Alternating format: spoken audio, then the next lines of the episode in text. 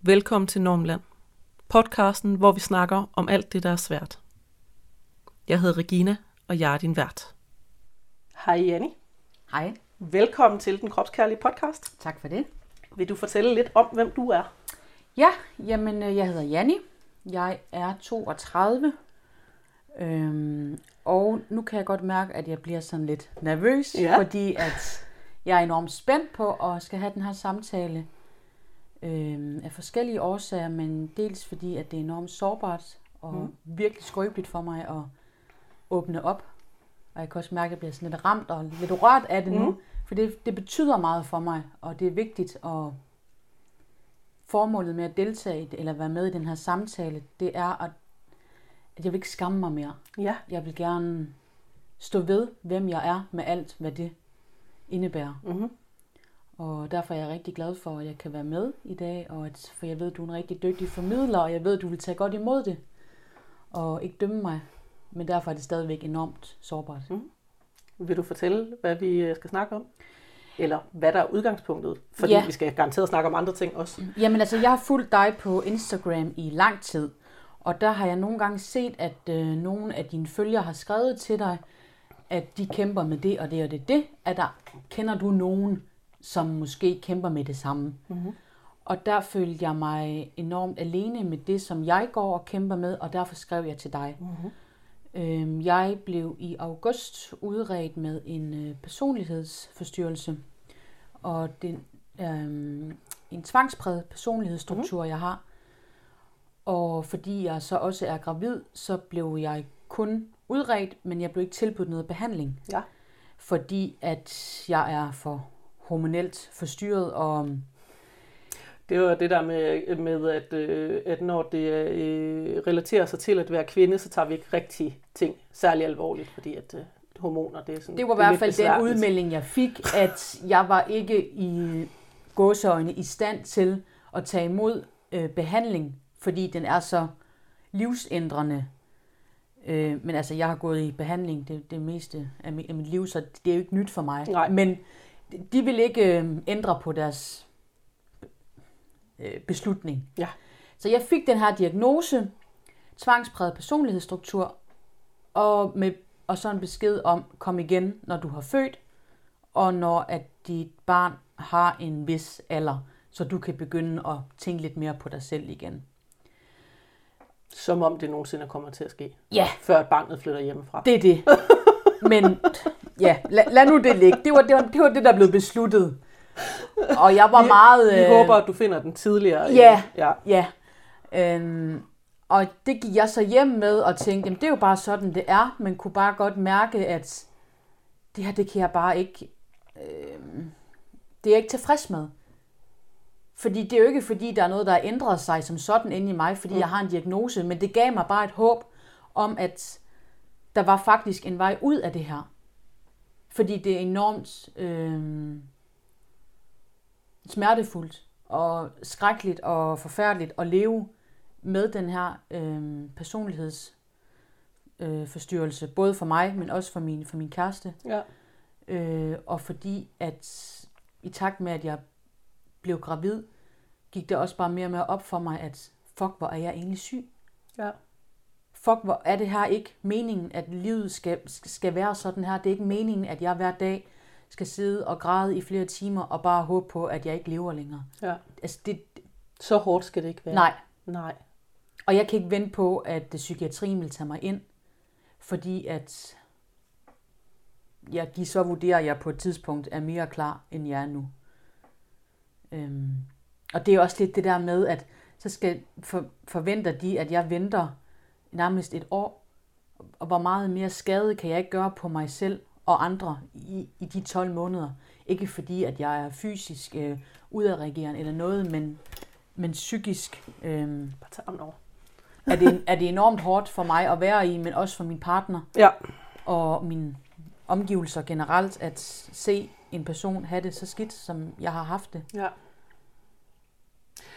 Nu, når du siger tvangspræget, hvad sagde du? Person? Personlighedsforstyrrelse. Tvangspræget personlighedsforstyrrelse. Ja. Når vi snakker tvangspræget, Ja. så de fleste mennesker vil jo tænke, at tvangspræget det er noget med rengøring. Ja. Det kan vi jo godt lide sådan på et samfundsmæssigt Ja. plan, at så tror vi, at rengøringsvandvid, det, Mm. er, øh, det er det samme som øh, OCD, det er det samme som tvangspræget. Ja. Men tvangspræget betyder jo ikke rengøringsvandvid. Vil du fortælle, hvordan at det kommer til udtryk i dig, at du Ja. har den her tvangspræget personlighedsforstyrrelse? Altså, den, den lægger sig rigtig meget op af OCD, som øh, vi bruger i fling om, at når hvis glasset Mhm. mm-hmm. lige står forkert, åh, det trigger min OCD, hvilket er en helt anden snak. Ja. øh, men den minder meget om, øh, jeg har bare ikke øh, ritualer og mm, på samme måde som OCD. Jeg har så ritualer og rutiner på andre måder, at jeg er meget sort-hvid tænkende, jeg er meget mm. rigid i min tankegang. Jeg har enormt svært ved at forstå, hvorfor folk øh, handler og agerer på andre måder, end jeg selv vil gøre det.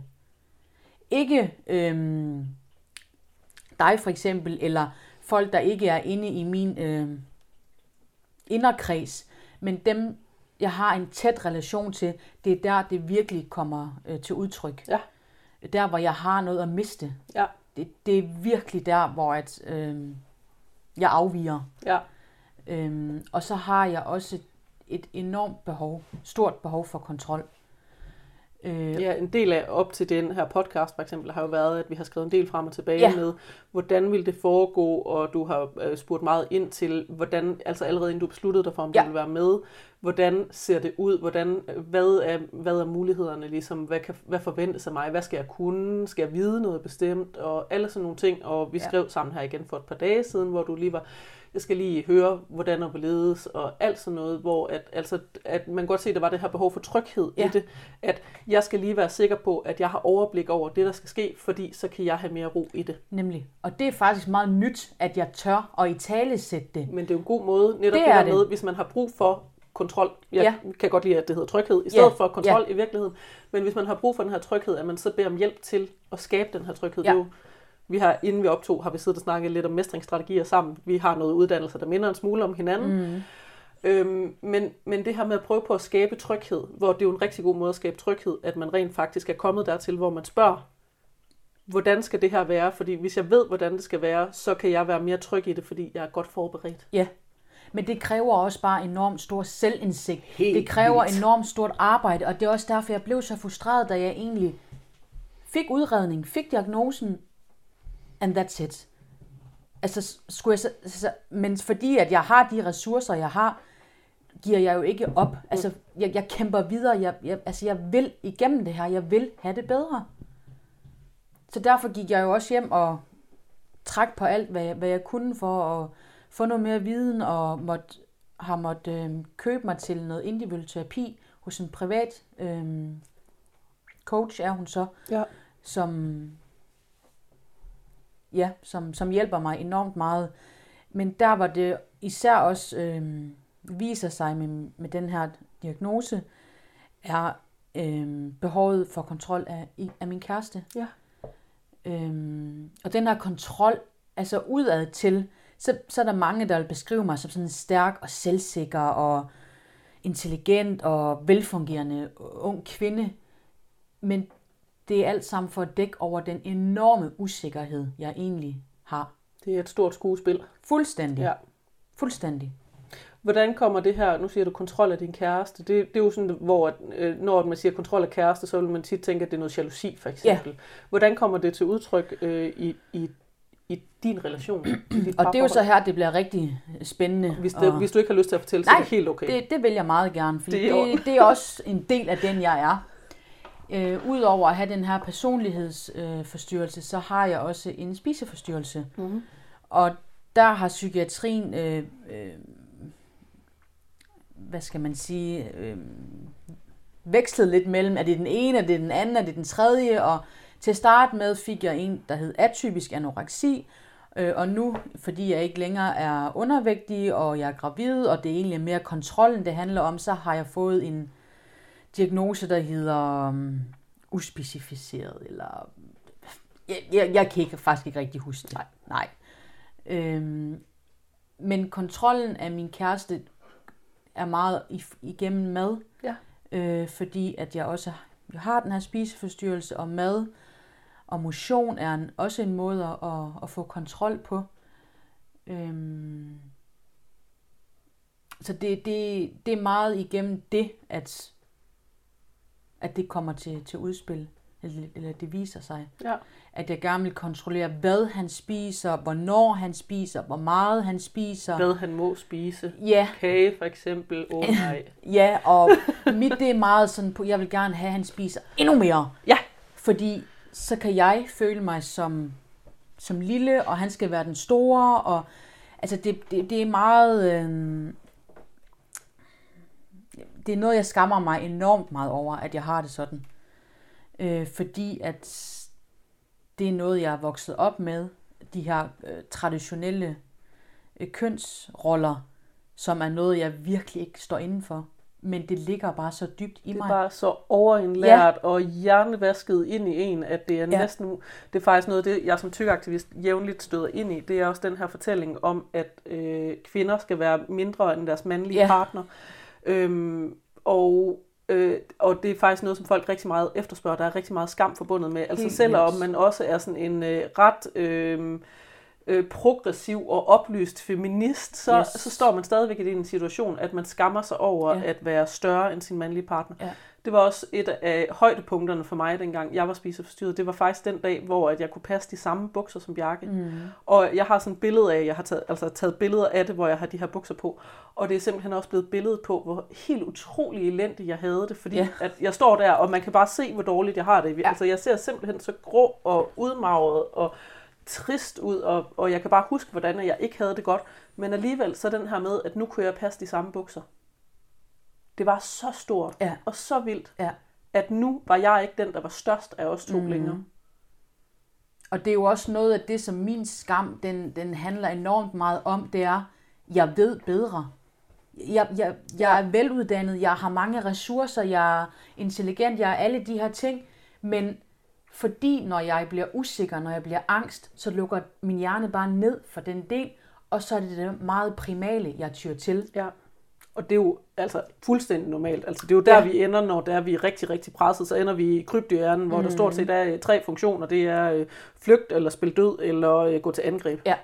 Og man kan sige, at kontrol er jo langt hen ad vejen at gå til angreb Ja. på sin omverden. Yes. Jeg, skal, jeg skal have styr på dig mm. på en eller anden måde, hvor at, øhm, at ja, det er jo sådan meget ja, angreb. Ja, at skal, skal styre omverdenen. Du skal indordne Ja. dig under mit behov her, Ja. Fordi så har jeg styr på det. Ja. Du skal gøre det her, eller så får jeg det skidt. Mm. Og så kan det være, at man går altså verbalt til angreb. Så ja. Ender det ud i skænderier, og mm. øh, at man øh, øh, kommer ud i rigtig trælse situationer, hvor man højst sandsynligt skammer sig endnu, endnu mere bagefter, fordi at når man så lige falder til ro igen, kan man måske godt se, at det var slet ikke ens partners skyld, at mm. man havde det, som man havde det. Ja, og jeg godt ved, at, at det er jo ikke sådan her, det skal være, men jeg har ikke lært andet. Ja, og jeg ved ikke, hvordan jeg skal, Nej. hvordan jeg skal gøre noget. Jeg oplevede det også, øh, dengang jeg var spiseforstyrret, at, øh, at jeg kunne blive simpelthen så helt utrolig vred på min partner, over at han ikke havde ryddet op i køkkenet, eller at han spiste ting, som jeg selv havde besluttet mig for, at jeg ikke måtte spise. Mm. For eksempel kage. Hvis han spiste kage, og jeg egentlig havde lyst til kage, jeg kunne blive simpelthen så sur over det. Hvor sådan lidt, men det var jo ikke hans skyld, at jeg havde valgt at gå på en Nej. plankekur, der Nej. udviklede sig til en spiseforstyrrelse Nej. så der var jo også et behov for at prøve på at kontrollere ham, ikke? Og, og, hvor, og, og hvor at, altså, jeg på en eller anden fantastisk måde i løbet af mit, øh, min spiseforstyrrelse trods alt havde så meget klarsyn, at jeg godt kunne se, at det her det er mit behov, og så bliver du nødt til at hjælpe mig med, hvordan jeg håndterer det Ja. her. Det med maden og hvad han spiste, det blev aldrig rigtig godt, fordi Nej. at det, spiseforstyrrelsen blev ligesom ved med at være der. Men hvis der for eksempel var rodet i køkkenet, var sådan en ting, han kunne hjælpe mig med, at sørge for, at der ikke var rodet i køkkenet, eller at der var mindre rodet for eksempel, mm. fordi jeg boede jo nærmest i det køkken. Jeg lavede, ja. altså, jeg lavede mad, og jeg spiste øh, næsten ingenting, mm. og jeg trænede. Det var cirka det, mit liv drejede sig om. Så det her med at have kontrol over den, den del af mit hjem, hvor jeg brugte så meget Ja. tid, var, var super vigtigt. Og så kom han der og lavede kæmpe kaos. Ja. Og, og åh, det skulle han lade være med. ja. Men også bare det der med at forstå, hvorfor er det egentlig, eller måske ikke engang forstå det, men bare kunne i tale sætte, nu kan jeg mærke, nu, altså nu bliver jeg pissebange, eller nu bliver jeg usikker. Ja. Hjælp mig. Ja. Jeg, kan vi ikke sammen prøve at undersøge det her, frem for at man, eller jeg, tyr til verbale øh, psykiske udbrud. Altså, og det, det er virkelig noget af det, der har gjort en kæmpe forskel i, i mit og Jakobs parforhold. Det er, er, er, det er ikke gået væk. Det er der stadig. Ja. Men vi kan tale om det. Og det er ikke altid, det bliver pænt, men vi, vi, kan, vi kan være i det sammen nu. Vi er sammen om det. Ja. Og, og det er noget af det, som graviditeten virkelig har medvirket til, fordi at nu er det ikke bare os to længere. Nu har vi valgt det her, Ja. og det skal være anderledes. Det, altså vi, Der er et andet hensyn at tage nu. Ja. Og der er et øh, potentielt lille menneske, hvis liv man kan ødelægge. Altså, Ja. og, og vi andre er jo totalt traumatiseret af det, for vores forældre har gjort, uanset hvor gode forældre de måtte være. Ikke? Og Ja. Så, så altså, Ja. man har jo ansvaret for et lille nyt menneske, når Ja. det er, man vælger at få børn. det er det. Og Og man vil helst ikke være den, der er med til at traumatisere dem alt for meget. nej tak. Ikke når man også selv øh, har haft en barndom, som man godt kunne have været for uden. Ja, Ikke alt, men, men, ja, ja. men, nogle store elementer del- af ja. har, har gjort mere ondt, end det måske burde have gjort. Og det er egentlig også noget af det, som jeg også gerne vil tage, tage fat i i dag og tale med dig om. Det er det her med romantiseringen af at være gravid. mm-hmm. Øh, som er det, jeg altid er blevet fortalt, at åh, det er så fantastisk, og den søde ventetid, og fucking bullshit. Altså, det har været alt andet Ja, end det for mig. Det har været det værste, jeg nogensinde har gået igennem. Jeg tænker også, at det med at være gravid, nu har jeg jo ikke selv været gravid og skal heller ikke være det, så det her det er jo bare mine tanker omkring Ja. det fænomen. Men i en verden, hvor vi især lærer kvinder at kontrollere og styre og monitorere deres kroppe, mm. så er det jo virkelig bare langt hen ad vejen et ultimativt kontroltab Ja. at blive gravid. Specielt hvis man har haft en spiseforstyrrelse, mm. og man lige pludselig har en krop, som ikke bare på maven bliver større, fordi man er gravid, mm. men alle steder bliver større, fordi ja. det gør kroppen, når man ja. Er gravid. Øhm, så det her kæmpe, kæmpe kontroltab, når at man hele sit liv har lært, at det er godt at være lille, det er godt at være petit, man skal være sød. Og, og hvis man så også oveni er sådan en, der har lært, at hvis man er tynd, så får man bare den her flotte badebold på maven. Yes. Og så står man måske lige pludselig i en situation, hvor det bare ikke der, den graviditet, Ja. den sad. Ja. Altså halvdelen af graviditeten sidder på røven, og at det var bare overhovedet ikke en pæn, øh, pæn badebold, man fik, men øh, kom bare til at øh, ligne en, der havde øh, spist øh, alt for meget sushi i otte dage, og havde altså verdens største oppustede mave, ikke? Ja. hvor det var sådan et, det var ikke det, jeg var blevet lovet. Nej. Men det, jeg tror, der er sådan mest øh, hævet tæppet væk under mig, det var egentlig den, den, den psykiske del. Mhm. Øh, jeg, som sagt, har jeg gået i rigtig meget terapi altid, og følte egentlig, at jeg var et sted, øh, lige omkring da jeg fandt ud af, at jeg var gravid, som var godt for mig. Mhm. Jeg havde godt hånd om min spiseforstyrrelse, og var et godt sted, også med Jakob, og havde bearbejdet rigtig mange ting fra min barndom med, med, med, med mine forældre. Men jeg skal lige love dig for, at det hele kom bare tilbage gange 100. Alt blev bare taget op igen. Ja. Og det kom, jeg havde ingen kontrol over det. Jeg kunne slet ikke styre mine følelser. Øhm, og det, det, det chokerede mig enormt meget. Og så startede der bare en virkelig lang rejse med, hvad fanden gør jeg nu? Ja. Hvem kan hjælpe mig? Ja.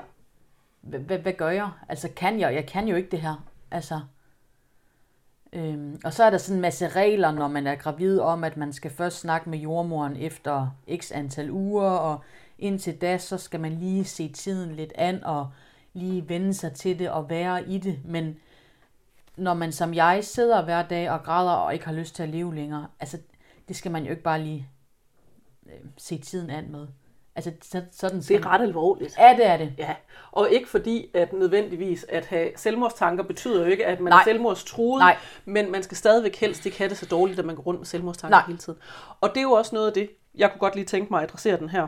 Fordi at det er jo noget af det, hvor når folk de siger den der med, øh, jeg skulle lige stille tingene rigtigt, fordi min OCD-agtig, hvor at en stor del af det her med, at folk de tror, at rengøringsvandvid og OCD er det samme, mm. er jo, at folk med rengøringsvandvid er som regel mennesker, der godt kan lide, at der er rent Ja, hvor at folk med OCD er jo tit mennesker, som øh, altså er, tror på i deres inderste kerne, at, at der sker, altså at verden går i ja. Stykker på en eller anden måde, hvis ikke at man har styr på alle de her ting, man. Ja. skal have styr på. ja, Øhm, og det tænker jeg, det er det samme med tvangspræget personlighedsforstyrrelse. Den her med, altså det her store kaos, og at altså kaos tanker mm. og øh, følelser af kaos, at, at altså måske er der nogen, der dør. Måske mm. er det mig, der dør, hvis ikke jeg har styr på det her, som jeg skal have styr på. Mm. Og hvad det så er, man skal have styr på, det, er jo, det har jo mange forskellige objekter.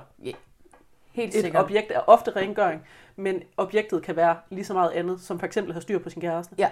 Og måske kan det også være, at det kommer med dit barn, når at dit barn kommer. Ja. Det gør det højst sandsynligt, Ja. at have styr på sit barn. Lige præcis. Men det er i hvert fald, et, et nøgleord er meget kontrol. Ja. Og det var det eneste, jeg ikke havde.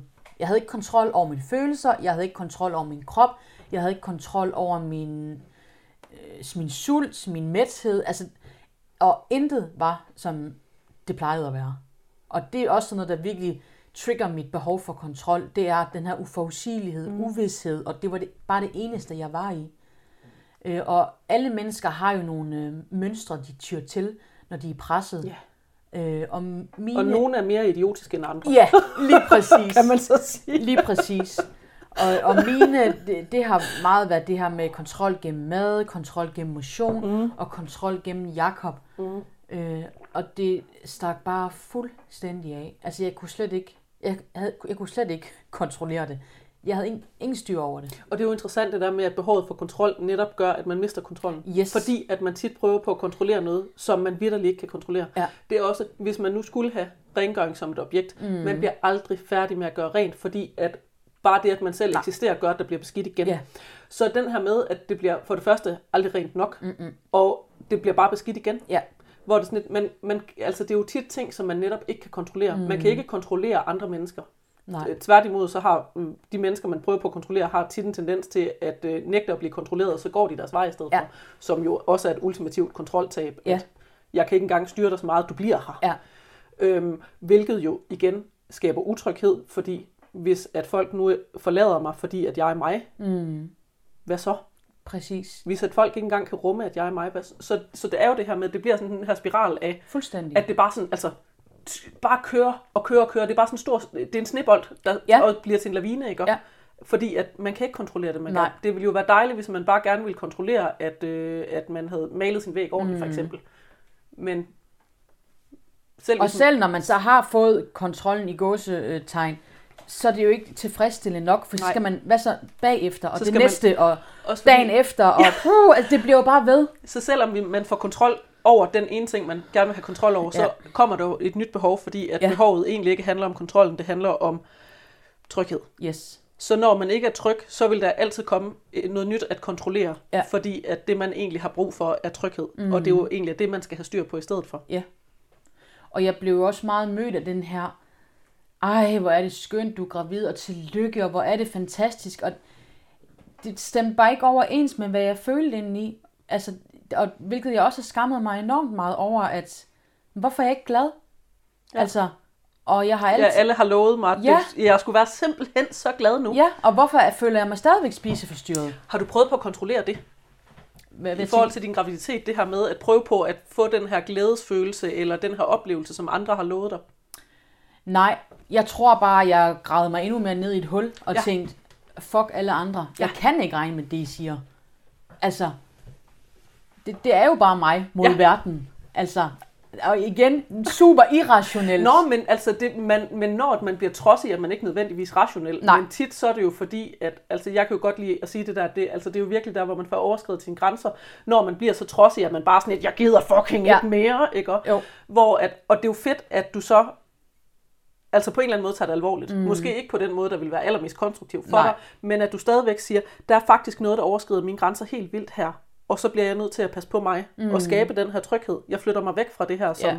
så, så det her med, at vi har det her lyserøde billede og romantiske billede af både graviditet, men også hvordan det er at have små børn, for den sags skyld, alt sådan noget, er jo, er jo i virkeligheden utrolig grænseoverskridende, fordi at det opsætter det her perfekte ideal, som der i virkeligheden ikke er nogen, der kan leve op til. Ja. Og som lærer dig, at du er forkert, fordi det ikke er den oplevelse, ja. du har. Mm-hmm. Hvor kunne det være skønt, at vi snakkede meget mere om, at der faktisk er nogle mennesker, relativt mange, som synes, at det er fuldstændig forfærdeligt at være gravid. Ja, Altså det er det værste nogensinde. ja, Og, og de elsker deres børn alligevel, men, Ja. øh, men også, der er også nogle, noget, jeg synes, vi burde snakke mere om, er også, at, øh, at der er altså også nogle mennesker, som vælger at få børn, som fortryder deres beslutning. Mm. Det er heller ikke noget, vi snakker om. Nej. Det her med, at, at jamen, man elsker sine børn ubetinget, hvor er der er faktisk mange mennesker, som ikke elsker deres børn ubetinget, og hvis de kunne have valgt om, så havde de valgt om. mm. Det kunne være det samme med en graviditet. Det er simpelthen så lækkert at være Ja. gravid, hvor det sådan lidt, jamen, det kunne også være, når man så rent faktisk var gravid, så var man blevet lovet noget, som der ikke passede. ja. Og at hvis man havde haft den viden, havde man måske truffet en anden beslutning. Ja. Og jeg prøvede sådan noget, og, eller jeg prøvede og prøver stadig sådan at, at finde noget genkendelighed i podcast. Og, men der er, altså, det, jeg synes bare ikke, at det, det bliver taget godt nok hånd om det. Nej. Altså, også den her med, med parforholdet, hvor, altså dynamikken i, i det, både med en graviditet og med forskellige diagnoser, at jeg blev også enormt øh, frustreret og vred og sur og jaloux på Jakob, fordi hans krop forandrede sig ikke. Ja. Det var mig, det gik ud over, øh, forstå mig ret. Og ja, det, det var jeg min frihed. med præcis samme ord i tankerne, at Ja. det var dig, det gik ud over. Ja, ja, og jeg skulle ændre på min måde at leve på, fordi det er mig, der bærer Ja. ja. barnet.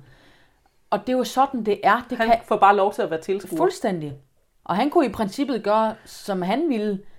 Øhm, og det har også fyldt enormt meget. Den her frustration over, jamen, det er mig, der ikke kan det her med kroppen. Ja. Altså, eller ikke kan, det er mig, der har svært ved det. Og du har ikke noget problem med det, men det er mig, der går igennem alt det her, og har følt mig enormt alene i det. Men jeg har heller ikke givet Jakob lov til at være en del af det. Mm. Jeg har ikke givet ham lov til at hjælpe mig i det. Men så var det også en ting mere, du skulle kontrollere, Yes. hvis det var, at du øh, involverede ham i det. Så Ja. altså, for mig giver det jo så god mening, Ja. at du lige øh, armslængde. Du Ja. skal lige holde dig tilpas langt væk, fordi at jeg har rigelig kæreste her, jeg skal styre. Du er hvis, fjenden. hvis du begynder at have følelser omkring det her, så skal jeg også kontrollere det, og det har jeg ikke lige, det har jeg ikke lige energi til lige nu, Nej. fordi jeg prøver på at kontrollere det, der allerede sker. Præcis. Men altså, jeg kunne jo bare Men det- mærke, at Det det lyder er også hårdt for ham, enormt hårdt. ikke at få lov til at være Ja, så tæt på, som man Ja. måske gerne vil. ja. Øhm, men det var jeg bare slet ikke i stand til at, Nej. at indse. Jeg synes jo bare, han var en fjende, der havde gjort det her imod mig. Pisse irriterende. Ja. Ja. altså meget irrationelt. ja. Øh, men, Ej, men man er jo ikke rationel, når man er ude i det der. Nej, altså, nej, nej. Alt det der med sådan kaos-tanker og alt sådan det der. og jeg vil faktisk, på altså nogen hånden måde. på hjertet, de første syv, syv måneder var sådan der. Altså forfærdeligt. Virkelig forfærdeligt. Øhm, men heldigvis begyndte jeg langsomt at, at få det lidt bedre, fordi at jeg rakte hånden ud og, og, og bedte om noget hjælp. Øhm, og var jo også, eller har også været meget bekymret for, hvordan jeg selv ville, ville være i rollen som mor. Øh, fordi jeg har de ting med bagagen, jeg har. Øh, hvor det egentlig også blev besluttet, at der skulle laves en, en underretning Mm. på vores ufødte barn. Øh, for at forebygge, at der, der skulle ske noget. Hvilket også er et kæmpe tabu, og noget, jeg skammer mig enormt meget over. I forhold til det, skal vi ikke lige tage, hvad en underretning er? Jo, Fordi jeg ved, jo. der sidder rigtig mange mennesker ude i verden, som har en idé om, hvad en underretning er, men som egentlig ikke ved, hvad en underretning er.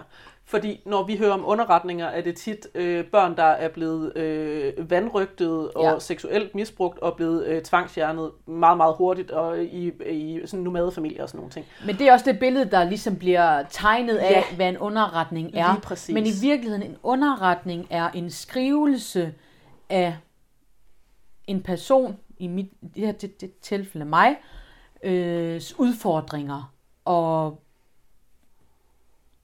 øh, egentlig en, en forebyggende indsats for, at der ikke skal ske noget. Altså man tager hånd om problemet, inden at det udvikler sig til at blive så galt, at nu skal der sættes noget meget stærkere ind. Ja. Øhm, og jeg er selv uddannet socialrådgiver, så jeg kender processen, men det gjorde det ikke mindre skamfuldt, at nu sad jeg lige pludselig på den anden side af skrivebordet, og var den. Jeg har selv været med til at lave underretninger på, på, øhm, på mine borgere, nogle af dem, ja. Jeg har arbejdet med, fordi de har stået i lignende situationer, og lige pludselig så var jeg den, der var den. Altså for helvede, det var ikke sjovt. Og det, som en underretning jo langt hen ad vejen er, er jo i virkeligheden en bekymringsskrivelse. Ja, Det kan være, at vi har et barn her, som potentielt, øh, som hvis forældre skal have noget støtte til at være, være gode forældre. Mm. Og det behøver ikke at betyde, at man er en dårlig forælder. Det betyder, at man måske for eksempel har en personlighedsforstyrrelse, som gør, at jeg har brug for lige lidt mere Ja. omsorg fra nogle andre, for at jeg kan være en god Ja. mor. Øhm, en underretning kan også være noget, som for eksempel børnehaven laver på et barn, fordi man oplever, at barnet kommer med uforklarlige blå mærker. ja, Og det betyder ikke, at man siger, at forældrene slår dem. Det Nej. betyder bare, at vi er bekymrede over det her, og vi vil gerne have, at det er dokumenteret, så hvis at vi nu kan se, at der er gentagelser med blå mærker, der er uforklarlige, så kan det være, at vi skal kigge på noget. ja. Det kan lige så godt være, at det er, fordi barnet har en sygdom, der gør, at det får blå mærker helt vildt meget. Som at det Der kan være 10.000 det kan være forskellige alt årsager. muligt. Det kan også være, at man tænker, at der er et barn, der har brug for at blive udredt i forhold til et eller andet, fordi at det socialt måske ikke øh, udvikler sig, som man forventer Mhm. mm-hmm. af øh, normalt fungerende børn. Jeg kan ikke lide det ord, øh, normalt fungerende. Men, Ja, Ja. Øhm, så, så det her med, at det er ligesom, øh, det er en, øh, de fleste underretninger er i virkeligheden en bekymring. Er, er der behov for, at vi øh, giver lidt støtte eller lidt hjælp for, at det her det ikke, det, øh, ikke kommer til at udvikle sig til at blive noget, som er problematisk i fremtiden? Ja. Altså det er jo netop at øh, sørge for, at øh, snebolden ikke ruller. Vi tager snebolden og samler den op. Som vi snakkede om, inden vi gik i gang med at optage, at jeg, jeg og Jakob tager jo virkelig ansvar for især min situation. Ja, Øhm, og det er jo sådan noget, og det er jo det, jeg har prøvet at få det vendt til i mit hoved, at jeg tager jo virkelig ansvar mm, for de ting, jeg har med i bagagen, netop for, at mit barn ikke skal opleve nogle af de samme ting, som jeg har oplevet. Og det har jeg bare brug for noget hjælp til, for ja. jeg har ikke lært at følelsesregulere mig selv, og det er meget det, jeg er bange for, at jeg ikke kan over for mit barn. ja, At jeg ikke kan se hans behov, at jeg ikke mærker, når han har brug for noget. ja, Øhm, det var meget det, øh, underretningen lød på, mm. eller gik på. Det er jeg ikke så bekymret for mere, for nu hviler jeg mere i min graviditet, og der er kommet meget mere ro på, men jeg er stadigvæk glad for, at vi har et system, der kan bakke op om det. Men det at have lavet en underretning og blive, øh, du har fået nogle, øh, nogle timer hver dag, øh, Øh, jeg har- når baby en- kommer. Ja, en, øh, en familiebehandler ja. skal komme og hjælpe og støtte os. Ja, og det kan jo også være det, der er med til, at du har fået ro på. Ja. At du rent faktisk har den her tryghed Ja. i, at der er nogen, der kommer og også passer på dig. Ja. Sådan at du kan passe på din baby. Ja. Hvor, og det er, jo, det er jo tit det, man ser med de her ting, fordi at det langt hen ad vejen handler om tryghed, mere end det handler om kontrol. Ja. At hvis vi kan skabe tryghed, Ja. så, så forsvinder kontrolbehovet rigtig, rigtig meget. Ja. Men vi, find, vi, vi lever også bare i en verden, hvor at, øh, at, at der er ikke særlig meget tryghed. Nej. Vi er meget individualiseret. Vi forventer, vi har generelt en idé om, at øh, vi ikke fortjener andres hjælp og andres omsorg, mm. øh, og at vi skal klare os selv. Øhm, så, så den her med rent faktisk at vide, at der er andre, der gerne vil hjælpe mig. Ja, og er jo- især kommunen som øhm, instans ikke. Ja. Altså, der er jo mange, der har fordomme om, at de vil bare tage mit barn, de Ja. vil ikke hjælpe mig. Men der har jeg jo ligesom den viden, jeg har via min uddannelse, at det, det er jo ikke sådan, tingene forholder Nej, sig. og det er jo igen det, vi hører om i øh, nyhederne for eksempel, ja. Jo tvangsfjernelse af børn. Ja. Men i virkeligheden er der jo helt vildt mange underretninger, som bliver lavet hver eneste dag, som Ja, ja. ikke har noget som helst med tvangsfjernelse af noget Ja. som helst at gøre. Mm-hmm. øh, eller betvivlelse af forældres egenskaber som forældre, og faktisk måske nærmere tværtimod det, er sådan, vi ved, du er en god forælder. Hvad kan vi gøre for, at, Ja. og at du kan blive ved med at være det? Mm. Og det er jo der, det den ligger her langt hen ad vejen. Hvordan kan vi gøre dig, altså kan vi gøre, at du bliver ved med at have overskud til at være ja. En god forælder? Men det er jo også noget af det, som jeg synes, der er vigtigt, der bliver talt noget mere om, at den her hjælp, den er her faktisk til, til de forældre, der har brug for det. Og det, det burde jo ikke være skamfuldt at, at bede om den hjælp, men det er det bare. Ja. Helt vildt. Det er også noget af det, jeg synes er simpelthen så dejligt ved, at du skrev til mig og sagde, jeg har brug for hjælp. Mm. Jeg kan ikke selv lige finde ud af at finde det her, som jeg mangler. Jeg har brug for hjælp. Kan du hjælpe mig? Mm. Og så kan jeg jo sige, ja, selvfølgelig kan jeg hjælpe dig. Det er ikke sikkert, at vi kan finde det, som du gerne vil have, men jeg vil gerne hjælpe dig med at prøve at spørge andre om at hjælpe. Mm. Det er jo noget af det, der sker, når at vi, jeg beder mine følgere om at, at, at, at gøre det her. At du kan bede mig om hjælp, jeg kan bede nogle andre om hjælp, og så kommer hjælpen tilbage. Ja. I det her tilfælde var der bare ikke nogen, der kunne hjælpe, Nej. fordi der var simpelthen ikke nogen, der vidste det. Nej. Der var til gengæld nogle andre, som skrev og sagde, øh, hvis du nu får at vide om nogle profiler, der handler om det her, vil du så ikke dele det, fordi jeg mangler det også. Mm. Og så var det jo, vi kom frem til, har du selv lyst til at Ja. være den, der kan øh, vise andre, mm. at, at de faktisk ikke er alene i verden. Ja. Øhm, som du så heldigvis sagde ja til, efter at vi lige skulle igennem lidt kontrolbehov. Ja. Men det er også det, som vi talte om, at det er jo øhm, enormt betændt, ikke? Altså, Ja. du øh, har nogle psykiske udfordringer, du er gravid. Er det ikke bedst, at, at det stopper du med at være? Ja. Fordi er du i stand til det? Som også er noget af det, der har fyldt rigtig meget for mig, hvor jeg ikke har haft lyst til at have børn, at, hvor jeg bare har sagt, at "Jamen, det, jeg skal ikke have børn. Ja. Ja. Men det har egentlig været et brændende ønske. Jeg har bare ikke tur på grund af øh, min historik og, Ja. ja. og diverse diagnoser, ikke? For Jeg og er ikke samfundsfortællinger, Ja. tabuer og skam og alt lige andet. præcis. Men igen, jeg tager ansvar. Jeg, jeg vil gerne det her. Jeg ved godt, det bliver enormt svært, men jeg vil det Ja. ja. virkelig gerne.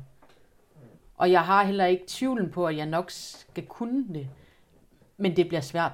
Især med søvnløse nætter og Og søvnløshed og manglende søvn er Yes. jo virkelig noget af det, der kan trigge, at man øh, får endnu større kontrolbehov, når man har kontrolbehov i Ja. forvejen, fordi at man bliver super presset af Ja. ikke at sove nok. Ja. Det er noget af det, der er allerdårligst for ens mentale helbred. Ja. Helt generelt. For lidt mad og for lidt søvn. Ja, det får man det ikke særlig godt af. Og det er meget interessant, når man har haft en spisebestyrelse. det er det. Det er det.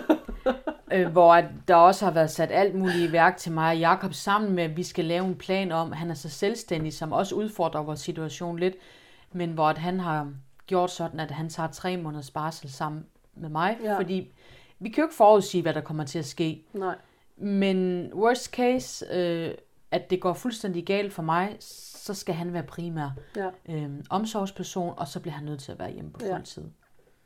Jeg håber ikke, det er det, der sker, men der er en risiko for, at Men det er jo igen det der med at tage ansvar. lige præcis. At, og det oplever jeg også i forhold til det her med vores øh, snakke her øh, op til, at vi skulle lave podcast, og vi har skrevet sammen, at, at du lægger det jo meget, øh, altså spiller korten sådan helt åben og siger, jeg har et stort behov for kontrol, jeg har brug for at spørge en masse ting, jeg har brug for at tænke, og jeg har brug for alle de her ting, hvor at Øhm, jeg synes jo, det er super interessant, fordi at når du gør det på den måde, og du er åben og ærlig omkring det, så oplever jeg ikke, at du prøver på at kontrollere noget. Jeg oplever, at du siger, jeg har behov for tryghed, jeg vil gerne have din hjælp til at være tryg. Ja, Og min opgave som formidler er jo virkelig at skabe et rum, hvor at du er tryg ved, at jeg behandler det, du fortæller, mm. ordentligt.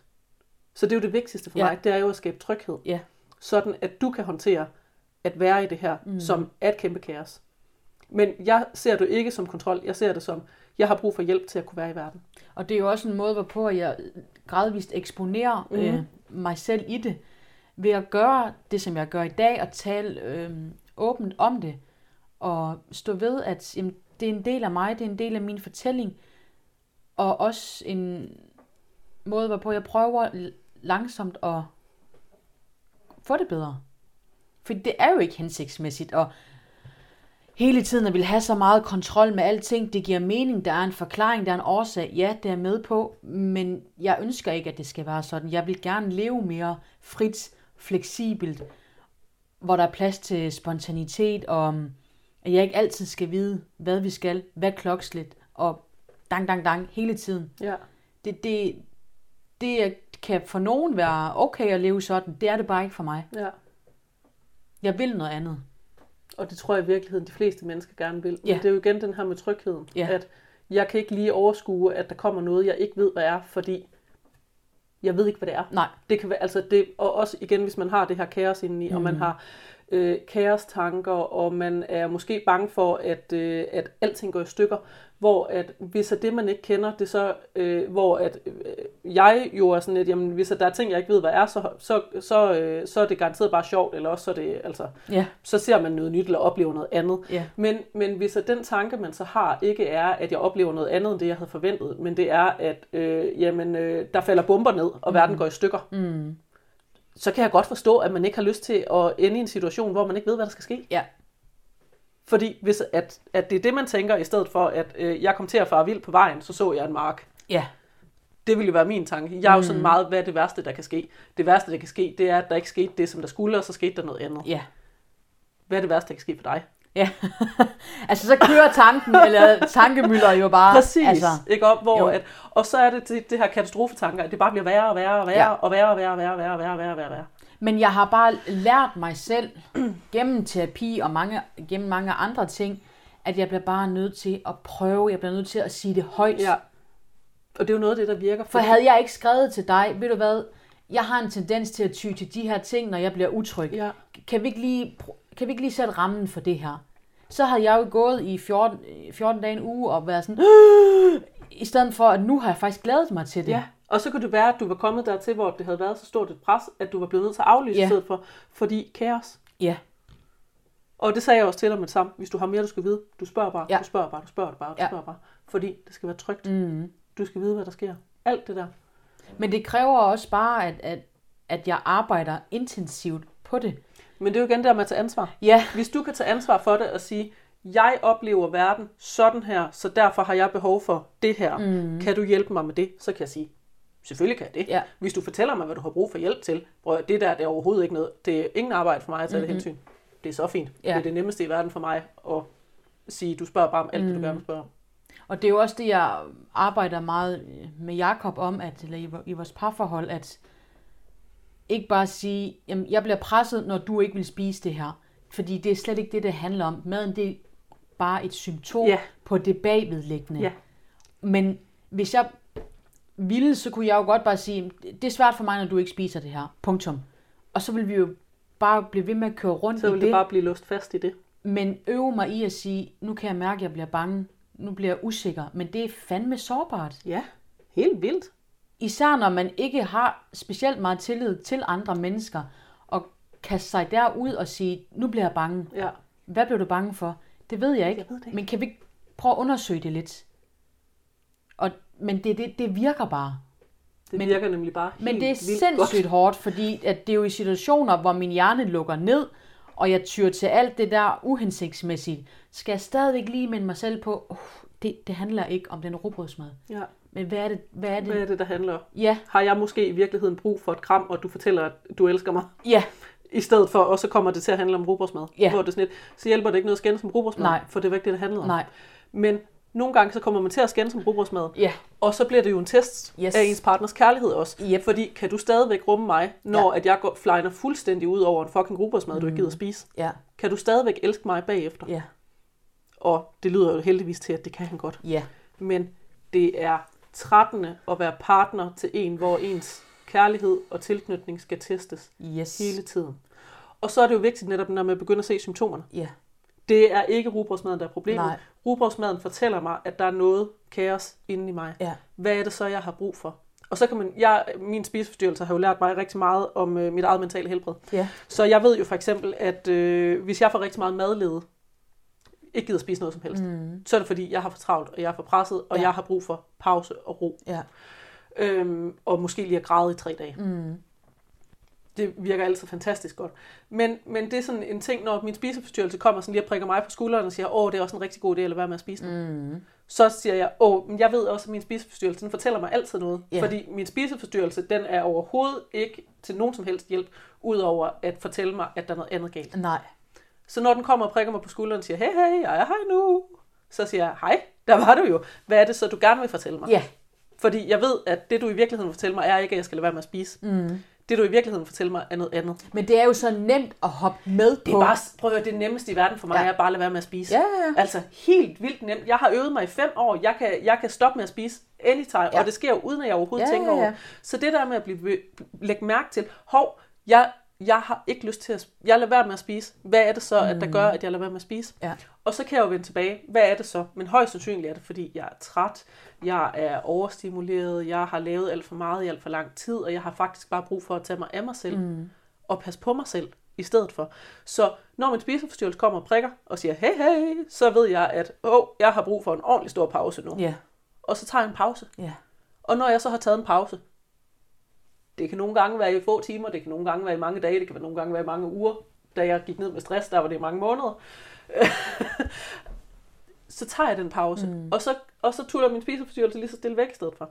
Men det kræver bare sindssygt hårdt benarbejde at nå dertil. meget. Det er mega hårdt at komme dertil. Og også fordi, altså, jeg siger jo godt, man, altså, man slipper aldrig af med sin spiseforstyrrelse, ligesom man heller ikke slipper, af med sin øh, tvangspræget personlighedsforstyrrelse, eller alle de her andre mestringsstrategier, mm-hmm. som vi bruger. Fordi det er netop symptomer, og det er sådan nogle, hvor vi skal begynde, vi skal begynde at ære dem i stedet Ja. for. Vi skal begynde at sige, hej, hej, der var du, hvad vil du gerne fortælle mig? Og lad være, eller ligesom, altså, som jeg sagde til at starte med, stå ved, at sådan, sådan er det. Altså, det er en del af mig, og i nogle perioder har jeg brug for at, at gøre noget, fordi det hjælper mig her og nu. For eksempel, da jeg blev gravid, og det hele stak af op mit hoved, og spiseforstyrrelsen kom til rigtig meget tilbage igen, blev jeg en, en del af enhed for spiseforstyrrelse igen, mm. og hvor jeg skulle starte igen på alt det her med kostplaner og kontrolvejninger. Nej. og det er virkelig sådan noget, min personlighedsforstyrrelse bliver enormt trigget af, Ja. fordi den elsker kontrol. Ja, ja, det er jo lige Fakta og det. dang, dang, dang.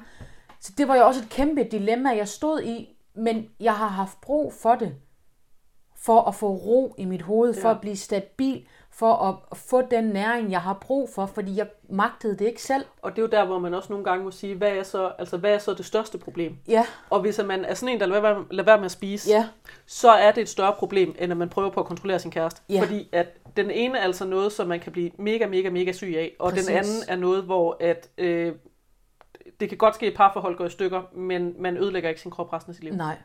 af. Så er det hensigtsmæssigt, at jeg skal stå og veje min mad og følge en kostplan? Nej, det er det ikke. Men det er nødvendigt for mig lige nu, Ja. for at kunne finde ro og hvile i, at nu skal jeg til at være mor, og det er noget nyt og noget, for, noget jeg slet ikke kender til, og noget enormt utrygt. Så det, det er sådan, jeg vil ikke kalde det pest eller kolera, fordi det hjælper mig. Men det er jo også en måde at kontrollere på. Ja, Men det ved jeg nu. ja, Jeg ved bedre, og jeg ved også, at jeg skal nok komme ud på den anden side, for det har jeg været flere gange. ja. Men lige nu er det bare et nødvendigt onde, jeg bliver nødt til at, at acceptere og leve med. Men det er jo også en rigtig god måde at se på det på. Det er også igen der med at tage ansvar, hvor Ja. du siger, jamen, jeg kan godt lide at snakke om muligheder og vilkår. Ja, Hvor det er sådan et, jamen, det er et vilkår, at du har en spiseforstyrrelse på gassen. Det er et vilkår, at du har en øh, personlighedsforstyrrelse. Hvad er det så, at det giver muligheder? Jamen, vi kan håndtere spiseforstyrrelsen ved at aktivere personlighedsforstyrrelsen. Ja. Og er det så bedre, at vi ligesom tager ansvar i personlighedsforstyrrelsen og flytter det derover? Selvfølgelig er det det. mm, Og hvis vi så kan skabe noget tryghed i personlighedsforstyrrelsen, så kan det være, at vi stadigvæk kan holde det på et niveau, hvor det ikke giver kæmpe kaos. præcis. Så det er jo noget med at bruge det, man har Ja. også, fordi at vi har jo sådan en idé om, at hvis man har forstå, sådan samfundsmæssigt har vi den her idé om, at hvis man har en personlighedsforstyrrelse, så er man øh, højst sandsynligt en, som folk overhovedet ikke kan tåle at være Ja, ja. af, og det er ganske forfærdeligt det hele, og man er en pain in the ass, og alt det her. Det vil sige, sådan er det også i perioder. Men jo mere man tager ansvar for Ja. det, jo mere bevidst bliver man Ja. omkring netop det her med, hvad er som symptomerne, og hvornår er det, at jeg skal tage ansvar for det her. Nemlig. Ikke? Så når man har personlighedsforstyrrelse, har en spiseforstyrrelse med i bagagen, alle de der ting, så er det jo et spørgsmål om, at hvis man tager ansvar for det og siger, det her det er et vilkår, jeg kan ikke lave om på, at jeg har en personlighedsforstyrrelse, Nej. men hvad kan jeg bruge det til? Ja. Nogle gange kan det jo vendes til, at man næsten kan få superkræfter, mm. hvis at man begynder at bruge det til Ja. sin egen fordel, ved at tage ansvar for det og sige, hvad er det så rent faktisk? Mm. Fordi der er ikke noget, altså der findes noget, der er så skidt, at det ikke er godt for noget, men selv personlighedsforstyrrelse kan jo netop give, at så kan man noget andet. Ja. Så når man tager ansvar for det og siger, det er et vilkår, hvad kan jeg så bruge det til? Men jeg, jeg, altså, jeg vil jo hellere end gerne være det hele for uden. Ja, Men, ja, ja, jo, jo, men helt nu, bestemt. men nu er, nu, nu er det sådan, det er. Ja. Så min spiseforstyrrelse har jo også givet mig evnen til, at jeg giver fucking ikke op. Jeg bliver ved. Jeg vil ikke nøjes med at have den her anden diagnose, personlighedsforstyrrelsen, og så, bare, så er det bare sådan, det er. Ja. Jeg, jeg, jeg kæmper videre, og jeg vil det her. Jeg Ja. vil ud af det. Jeg vil have det bedre. Og der er også nogle gode ting ved personlighedsforstyrrelsen, at jeg er meget struktureret, og jeg er meget øh, sådan altså ordentlig og får, får tingene gjort og meget handlekraftig. Og det er jo også noget, jeg kan tage med mig ind i moderskabet, som er virkelig gode egenskaber. Prøv, have du kommer der. aldrig til at stå og mangle en blæ til dit barn, Lige fordi præcis. du har altid styr på Yes. pusletasken. Og hvis der er nogen, der... Jeg er sikker på, at du også er veninde, hvor at hvis man er i byen, og lige pludselig får menstruation midt i det hele, så har du altid en tampaks, du lige kan Så finder jeg stikke i hvert fald en. Eller så skaffer du i hvert fald en, fordi det har du Ja. styr på, ikke? At, hvor jeg jo, altså jeg er total kaos. Alt, jeg er Ja. en impuls, impulsiv type, jeg har ikke styr på noget. Jeg er sådan en, jeg kan vælte ud af døren, og så opdager jeg bagefter, at jeg har glemt halvdelen af det, jeg skulle have med. Ja. Hvor jeg tænker, dig og mig vi vil være et perfekt match, fordi yes. du vil have styr på alt det, jeg ikke har styr på. Og jeg vil, øh, jeg vil tage dig lige præcis derhen, hvor at det stadigvæk er trygt, men, men hvor at, øh, jeg kan have styr på, at du kan være impulsiv. Nemlig. Så kan jeg give dig trygheden til, at du kan være mere Ja. impulsiv. Hvor det sådan lidt, prøv lige at tænke på et godt hold, man kunne være, hvis det er, at man Ja. rent faktisk tager ansvar for det og bruger det til noget i stedet for. Men det, det har også krævet enormt meget at nå dertil, ja. hvor man vender det om til noget positivt. Lige præcis. Men det, bliver, det har jeg bare været nødt til, fordi ellers... Jeg, jeg kunne ikke se en mening med det. Jamen, det er umuligt at være i, hvis at det bare er, hvis at netop den der samfundsfortælling, at det bare er helvede til. Ja. Altså, det ødelægger dit liv, og du får Ja. forfærdeligt liv hele. Hvor sådan, jamen, det, det, selvfølgelig kan man ikke være i det. Nej. Så det der med at sige, men behøver det at være så slemt? Mm. Er der gode ting ved det også? Ja, det er Og det der kan jeg også nok. se i relationen til Jakob, at han er også meget sådan spontan og impulsiv og øh, står der klokken halv syv, hvad skal vi have til aftensmad? altså, hvor jeg også har bidraget med nogle rigtig gode ting med, at Ja. ja. hver søndag, så laver vi en madplan, fordi Det giver ro, og det giver overskud. Så skal Ja. vi ikke fokusere sådan på det fucking mad altid. Præcis. Så er det bare sådan, det er. Så der er jo også gode ting ved det. Jamen præcis, hvor at, at det er jo den der med, så når man, og man, når man så tager ansvar for det, og at man begynder at bruge det til noget, Ja. hvad er det så, det kan? Ja. Fordi, kan du hjælpe din partner ved at sørge for, at han ved, hvad han skal have at spise? Ja. Fordi så behøver han ikke at bruge energi på det. Nemlig. Ja, det kan du gøre. Kan han hjælpe dig ved nogle gange at sige, vi rykker os lige Ja. lidt ud til kanten af Det er komfortzonen? okay, vi ikke? ikke får øh, flæskestegsbøger i aften, Ja. fordi nu har du lyst til noget andet, Ja. så gør vi det. Præcis. Altså, ture og, og lukke hinanden ind Ja, i, i det. ja. Og så kan man hjælpe hinanden til, ja. hvordan kan vi så rent faktisk være i det her? Og altså, det lyder til, jeg tænker, når han kan håndtere, at du øh, prøver på at holde styr på ham altid, det lyder som et, et perfekt match, når at han rent faktisk kan navigere i det. Ja. Ikke også? Men det har jo også været enormt svært for ham at, Ja. at sætte de grænser. Ja. Og sige, nej Janni, jeg vil ikke spise nu, fordi det har jeg ikke lyst til. Ja. Bare fordi du synes, jeg skal. Det er jo, altså, Du må godt spise, uden at jeg spiser. ja, er jo i virkeligheden, hvor sådan, jeg vil gerne spise, når jeg er sulten, mm. fordi også hvis man nu, når man nu selv har været øh, spiseforstyrret, og måske ikke er så god til at spise på øh, sult og, øh, Yes. og mæthed og lyst Yes. og alt sådan noget, så kan det godt være utroligt træls af andre mennesker, sådan at jeg er ikke sulten lige nu. Fordi mm-hmm. når man selv har haft øh, anoreksi, så er man altid sulten. yes. Og, og sult er jo øh, kæmpe kontroltab, når Ja. man har anoreksi. Helt vildt. Øhm. Og også den der følelse af forkerthed, at nu skal jeg spise igen, Ja. og du spiser stadigvæk ikke Du noget. spiser stadigvæk ikke noget. Altså, og den her misundelse over, at han godt kan mærke hans sult og mæthed. Ja. Altså, han bare kan det, og spise intuitivt, ja. Og hvorfor spiser du ikke den sidste frikadelle, du har på din tallerken? Ja. Hvis det var mig, så havde jeg slugt den for en halv time siden. Ja. altså, hele tiden. Bjarke han er også sådan en, der konsekvent efterlader en bid Ja, af al, alt, han spiser. Ja. Den sidste, hvor det sådan lidt, "Men jeg havde ikke lyst til at spise den, hvor jeg sådan, jeg, altså, jeg, jeg forstår det ikke. jeg, det er meget, meget mystisk for mig, at du skal efterlade den der ene bid. Og så til gengæld, så er der nogle dage, hvor så er han mere sulten, så spiser han, så spiser Ja, han det hele, men de fleste dage ja. efterlader han konsekvent en bid, Ja. hvor det sådan lidt, Jakob, han er også sådan blevet- god til at sige, Janni, er du over i min krop? Kan- du mærke, ej, hvor er det hvordan godt, at jeg han lige har kan sige, det? gå hjem til dig selv. Ja, men det er jo også noget, vi har, vi har lært sammen. Ja. i, i terapi og alt det her, ikke? At han skal hele tiden minde mig om det, at, ja. Ja. det kan godt være, at du ikke kan mærke, hvad der sker i din egen krop, men det kan jeg faktisk godt. Og det har jeg styr på. Men det er også fedt, at han så kan se symptomerne. Yes. At han måske ser ja, symptomerne, det er før du selv gør, irriterende, at han kan spotte Ja, det. ja. Og altså, han Altså- er garanteret meget bedre til at spotte end dig i virkeligheden. Ja, det, Men ja, det er jo det, der hjælper mig også. Ja, det er jo det. Prøv at Bjarke, han gør det også. Han er også nogle gange sådan, så kommer han ind, og så sætter han en bødt is og en ske ved mig. Ja. Og øh, er sådan, jeg tror, du skal have noget at spise nu. Mm. Øhm, fordi at han godt kan se, han lægger mærke til før mig, når jeg Ja. stopper med at spise. Men det er jo også et, et enormt øhm, ansvar, man egentlig pådutter sin partner i, i det her. Men jeg er næsten helt sikker på, at du gør det samme for ham. Du er bare ikke bevidst om det. Nej. Og jeg, Fordi og hvis jeg han- gør også det samme for Ja. Bjarke. Det er bare med nogle andre ting. Det ser Ja. anderledes ud ved ham. Ja. Når jeg bliver sådan, prøv nu tror jeg, at du skal Ja, nu skal vi lige passe lidt på dig. Mm. Fordi vi er tit meget bedre til at passe på andre, end vi er til at passe på os selv. 100 procent. Så, så den der med at vi sådan lidt, jeg kan se, jeg kan se symptomerne ved dig, som mm. betyder noget andet. Nu, gør vi lige, nu passer vi lige på dig. Ja. Du kan ikke selv passe på dig lige nu. Det vil jeg gerne lige hjælpe Ja. med. Og, og det, det har er ligesom... jo i virkeligheden en enorm stor tillidserklæring og kærlighedserklæring. Helt vildt. Ja. Altså, så kan det da være lige meget, om han spiser det der rugbrød, og Ja. du tror, han elsker dig, fordi han ikke spiser det der rugbrød, ikke? Ja. Men at han rent faktisk kan navigere i det, Ja. og sige, gå lige hjem til dig selv. Ja. Du kravler over i mig, hvad, hvad er det, der er? Ja, Gå hjem i dig selv i stedet for, og så finder vi ud af, hvad der er. lige præcis. Du er fantastisk. Ja, det er det. Det er det. Altså sådan en burde alle have. Ja. som lige ved, jeg kan godt se, der sker noget her, jeg ved godt, at det ikke er det, der sker, som er det, der, Ja. Det er ikke det, det som handler der er om. problemet. Hvad er det rigtige problem? Jeg kender godt dit rigtige problem, Ja. når du kommer herhen. Og lige nu kan du højst sandsynligt ikke rigtig rumme det, så jeg laver lige symptombehandling, Ja. og så kan vi tage fat i det rigtige problem på et andet tidspunkt. Lige præcis. Og det er altså fuldstændig samme, jeg gør ved mig, når han kommer ind og siger, her har du lige noget at spise. Ja. Jeg har lige taget noget, som jeg ved, du altid kan spise, fordi jeg, jeg kan altid spise. Lige meget hvor træls jeg har det, så kan jeg altid spise is. Mm. Øhm, her har du is. Du skal lige have lidt at spise. Og det er jo også det, altså det er jo så mega vigtigt, fordi det er bare så svært at, at gå igennem alene.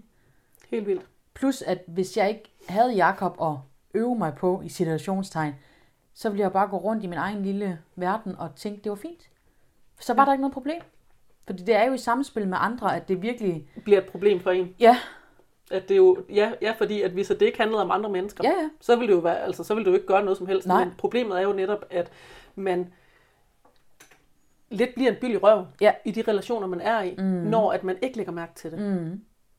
Og at man gør det her, som jo i virkeligheden er, det er utrolig grænseoverskridende at prøve på at kontrollere andre mennesker. Helt det er ufedt at være den, der gør det, Ja. og det er ufedt at være den, der bliver kontrolleret. Ja. Så den her med, at der er en, der siger, jamen det kan jeg godt rumme, og jeg kan godt skubbe dig tilbage igen, mm. hvor du hører til. Mm. Det er også rart, hvis man, altså, at man har nogle mennesker, som kender sine egne grænser. Ja. Som for eksempel Jakob, det lyder til, at han har Ja. sådan rimelig godt styr på mange af sine egne grænser. Så han kan mærke, når du går ind i ham og siger, Mm. prøv at du skal lade være med at skubbe. Ja.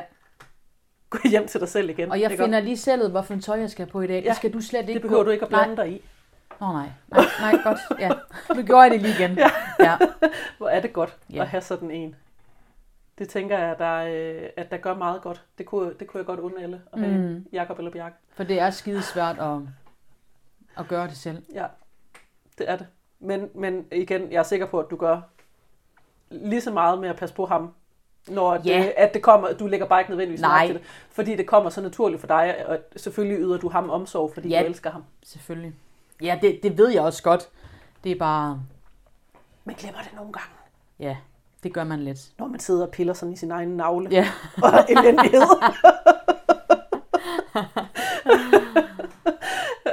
Men det er jo igen det. Mennesker er, er generelt utrolig omsorgsfulde og rummelige væsener, men, men vi lever bare i en individualistisk kultur, hvor at vi Ja. har lidt glemt, at vi alle sammen minder meget om hinanden. Så, så den her med, at i vores parforhold og i vores venskaber, fordi du har garanteret også venner, som passer rigtig meget på dig, hvor du ikke nødvendigvis helt lægger mærke til det, Mm. Den her med, hvordan at vi faktisk passer på hinanden og justerer, så kan man lige justere sit humør, eller hvad mm. vi skal lave, eller vi laver det lige ja. Lidt om for at passe på hinanden, dem som vi har relationer til. Ja. Og jeg er helt sikker på, at du også gør det. Også, du sagde det også før, det her med at maske, og at du Jo. spiller skuespil. Jo. Det er jo også en måde at prøve på at tage hensyn til din omverden på i virkeligheden. Ja. At nu tager jeg lige, nu tager jeg lige denne her maske af, øh, af mig på, fordi at så er det nemmere for andre at være i verden også. Ja. Jeg kan godt spille skuespil, fordi du har mere brug for, at jeg spiller skuespil lige nu, end jeg har brug for ikke at spille skuespil Ja. lige nu.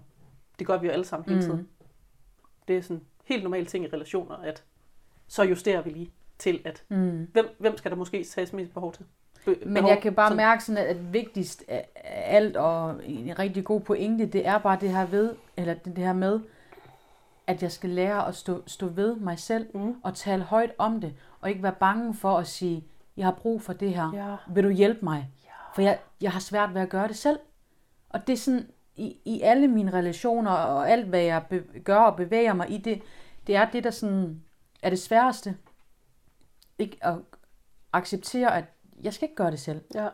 Jeg, jeg snakker jo generelt rigtig meget om grænsesætning. Ja. Og det der, det er jo også en måde at sætte grænser på. Ja. At jeg kender mig selv godt nok til at vide, at det her, det kan jeg ikke. Mm. Mine grænser stopper her. Så det, der ligger uden for det, der bliver jeg nødt til at bede om hjælp til. Ja.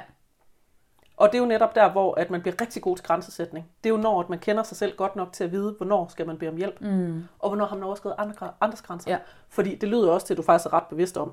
Ja, Og det hjælper, at man kender en, der er god til at sætte grænser, Ja. som sender en tilbage igen, Ja. når det er, man bliver grænseoverskridende. Men det her med rent faktisk at kende sine egne grænser så godt, at man er tryg ved at bede om hjælp, ja, det er jo helt vildt fantastisk. Altså, Ja. jeg elsker grænsesætning. Det er det bedste i hele verden. Det er så fantastisk. Og Ja. alle, jeg vil våge påstå, at alle kan lære det. men, men den her med at tage ansvar for det, og sige, hvis jeg kender mig selv godt, så lader jeg være med at gå ind i andre menneskers følelser, Mm. for eksempel, eller gå over i dem. Jeg lader være med at, øh, eller i hvert fald, jeg kan, jeg, når jeg kender mine grænser, hvis jeg så kommer til at overskride andres grænser, så kan jeg forvente, at andre mennesker måske bare sender mig tilbage igen. ja. At det er utrolig rart at blive sendt tilbage igen, Ja. i stedet for at folk siger, af du gik ind i mig, nu Mm. går jeg min vej. Så. Og det er ikke farligt. Og det er ikke farligt. Altså, Det er ikke farligt. det kan godt folk, føles siger, enormt ubehageligt, Ja, for pokker. men det er ikke noget, jeg dør af. Nej. Det, altså, det, det, det er faktisk okay. Ja.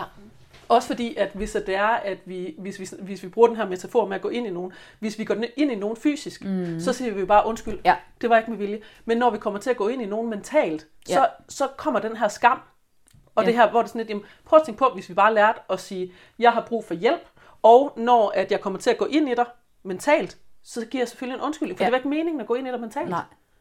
Og så bliver jeg bevidst om, at jeg kommer til at gå ind i dig, fordi så lærer jeg mig selv bedre at kende. Mm. Og så kan det være, at jeg lader være med at gå ind i dig næste gang. Ja. Jeg synes, det er, det er sådan et dejligt billede, det her med at gå ind i folk. Ja. Fordi hvis vi går ind i nogen på gaden, bomber ind i hinanden Ja. skulderen, så siger vi jo bare undskyld. Lige Det er der ikke samme. nogen skam i. Nej. Men når vi kommer til at gøre det mentalt, så bliver det sådan, åh nej, alle i hele verden hader mig nu. Mm. Og jeg skal skamme mig, og jeg skal gennemtænke det her tusind gange. Og sådan, men hvad nu, hvis du bare sagde undskyld, og så sagde den, du kom ja. til at gå ind i, Nå, men det var, ja, det var også lidt dumt. Det var okay. Ja. Fordi de fleste mennesker er faktisk ret omsorgsfulde, mm. og kan godt rumme, at man siger undskyld ja, til dem. og kan faktisk godt sådan er, er forstående og Ja. Ja, nå, ja, det kom du lige til. Ja. Det, okay, jamen, det er fint. Så, mm. så klarer vi også det. Ja. Og også den der, når man beder om hjælp, og bliver god til at bede om hjælp, jeg har behov for det her. Altså undskyldninger og bede om hjælp, det minder utrolig meget Ja. om hinanden. Fordi det er at tage ansvar for sine egne grænser. Ja. Jeg kom til at overskride dine grænser, det vil jeg gerne sige undskyld for. Jeg har fundet ud af, mine egne grænser, de slutter her. Jeg har brug for hjælp til at håndtere Mhm. det her. I stedet for. Det er simpelthen, ja, det er fantastisk. Altså undskyldning er også noget af det vigtigste i grænsesætning, vil jeg våge på at stå. Jamen, det er også det er vildt interessant og spændende og skidesvært. Helt vildt. Ja. Helt vildt. Altså, Ja. kæmpe stykke arbejde at blive god til. Men igen, jeg vil påstå, at man alle kan blive bedre til både at sige undskyld og sætte grænser Ja. og bede om hjælp. Ja. Øhm, men den der med, at øh, og både at bede om hjælp og sige undskyld, handler jo i virkeligheden om tilliden til, at andre mennesker ikke hader en, fordi man kommer til at dumme sig. Ja. Og vi har snakket en del om tillid og tryghed allerede. Mm. At have tillid til, at når man går ind i sin partner mentalt, at så betyder det ikke, at han hader en. Nej. Men det kan være, at han har så meget omsorg, at han lige siger, gå lige hjem til dig selv. Ja. det her, det ligger ikke i mig, det ligger i dig. Ja.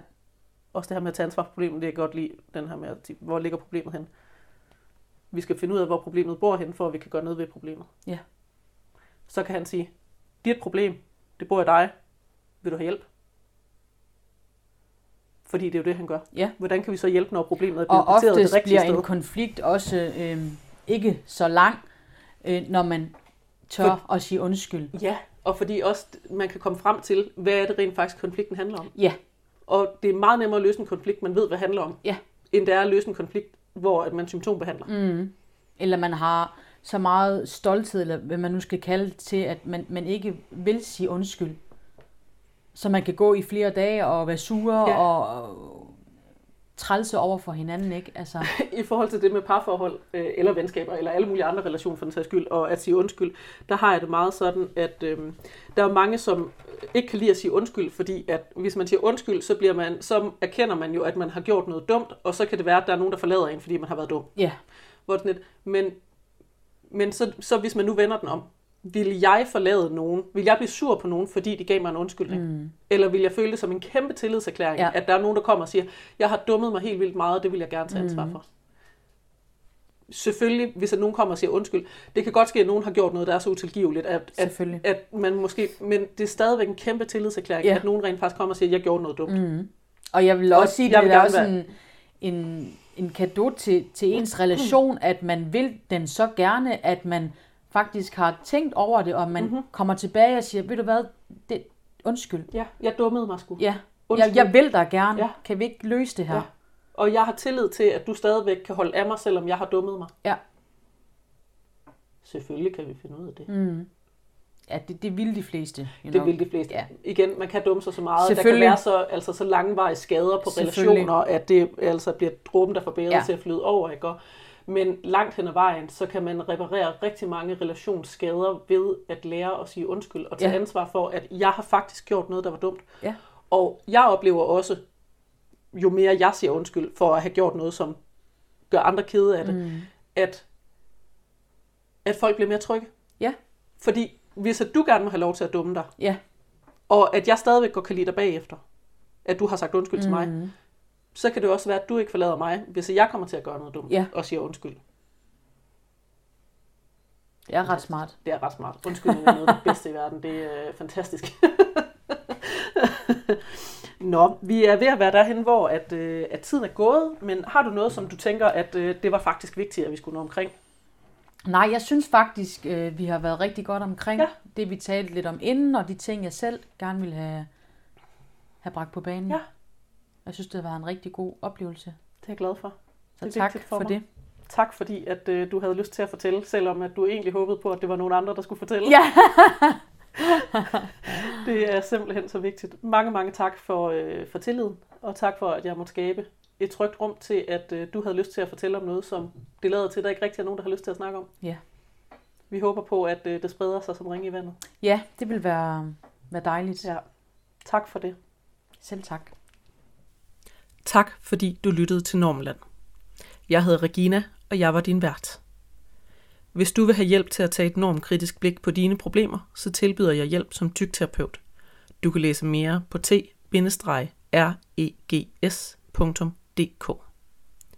Her kan du også støtte podcasten økonomisk med et månedligt bidrag.